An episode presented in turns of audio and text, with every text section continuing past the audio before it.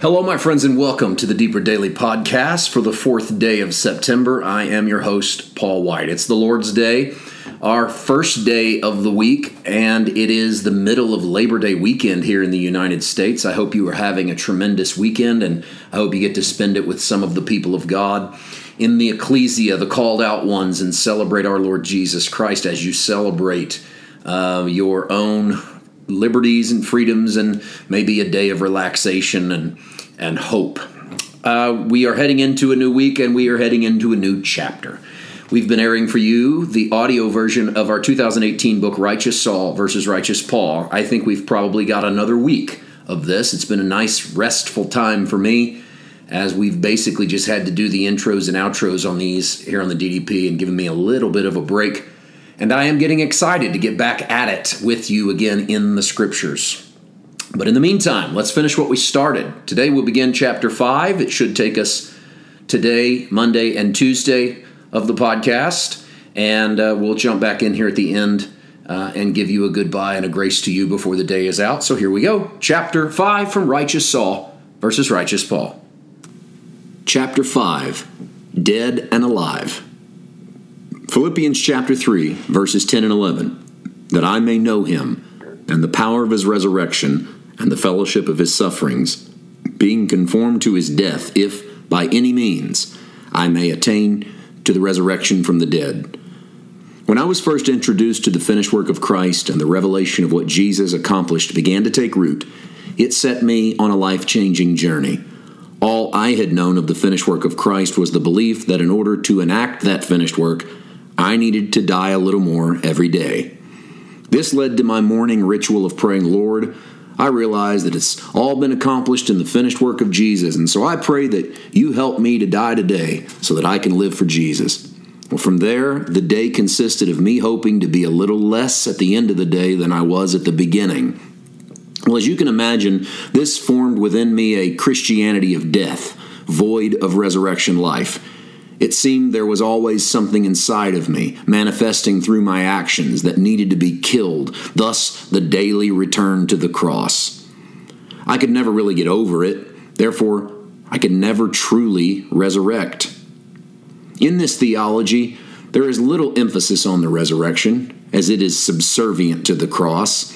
It was the cross, the death, that took center stage. The resurrection seemed to exist simply as proof that death didn't win in its battle with Jesus. Doctrinally speaking, the resurrection was a separate revelation that one could only have when they had sufficiently and properly died at the cross. Since I kept messing up, obviously I wasn't learning the lesson of Calvary. Therefore, I wasn't ready for the lesson of the empty tomb. Well, this is a trap. Can you see it? Any mistake means you have yet to die on the cross, spiritually speaking.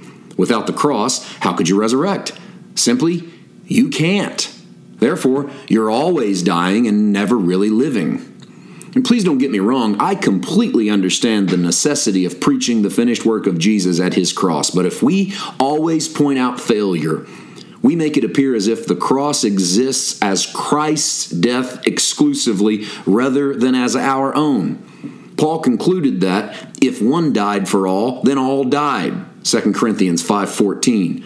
By concentrating people on the constant need for death, we leave them no hope for moving forward and learning the glorious privilege that is ours to love life and see good days. 1 Peter 3:10.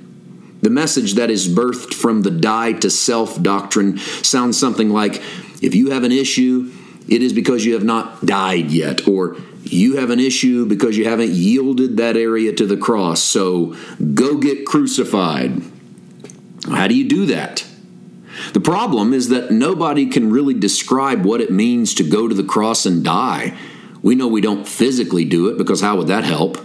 Actually, dying is certainly a way to get over your issue, but it's not a very efficient one. Do we simply pray? How do we know if we have done it correctly? The most common answer leaves little hope. If you fail, you know you haven't submitted to the cross. In other words, you never really know until your next failure. And then you know for sure. Surely Christ died and rose again for more than this.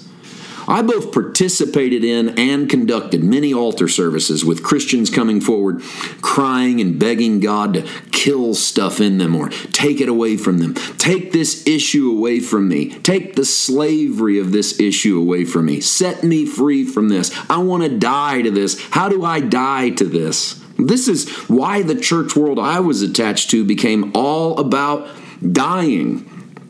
The message was always about sacrifice. Lay yourself out before the Lord and pray, kill this in me, crucify this in me. I die to this, I die to self. Not coincidentally, where this is the doctrinal focus, the outlook on the world at large is usually bleak, bordering on hateful, and the church generally focuses more on the afterlife than their actual life, longing for a grand exit from the planet. Consider Paul's argument about the death of Christ. I am conformed to his death. The import of this cannot be overstated, and it will not be the token time that Paul presents it.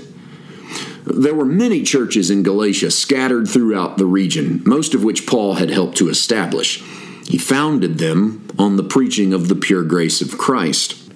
And we stop right there for today. That is the first segment of three segments from our fifth chapter in the 2018 book Righteous Saul versus Righteous Paul. If you'd like a copy of Righteous Saul versus Righteous Paul, it is available for sale at paulwhiteministries.com. Go to store and you'll find that book as well as our previous other two books, uh, Revelation to Transformation and Between the Pieces. And those are available at our store along with flash drives of a lot of sermons and sermon series. You can find all of that paulwhiteministries.com. Tomorrow, we'll continue from right about that part of the chapter as we continue reading through this book. And I hope you have a great day. We'll see you then. God bless.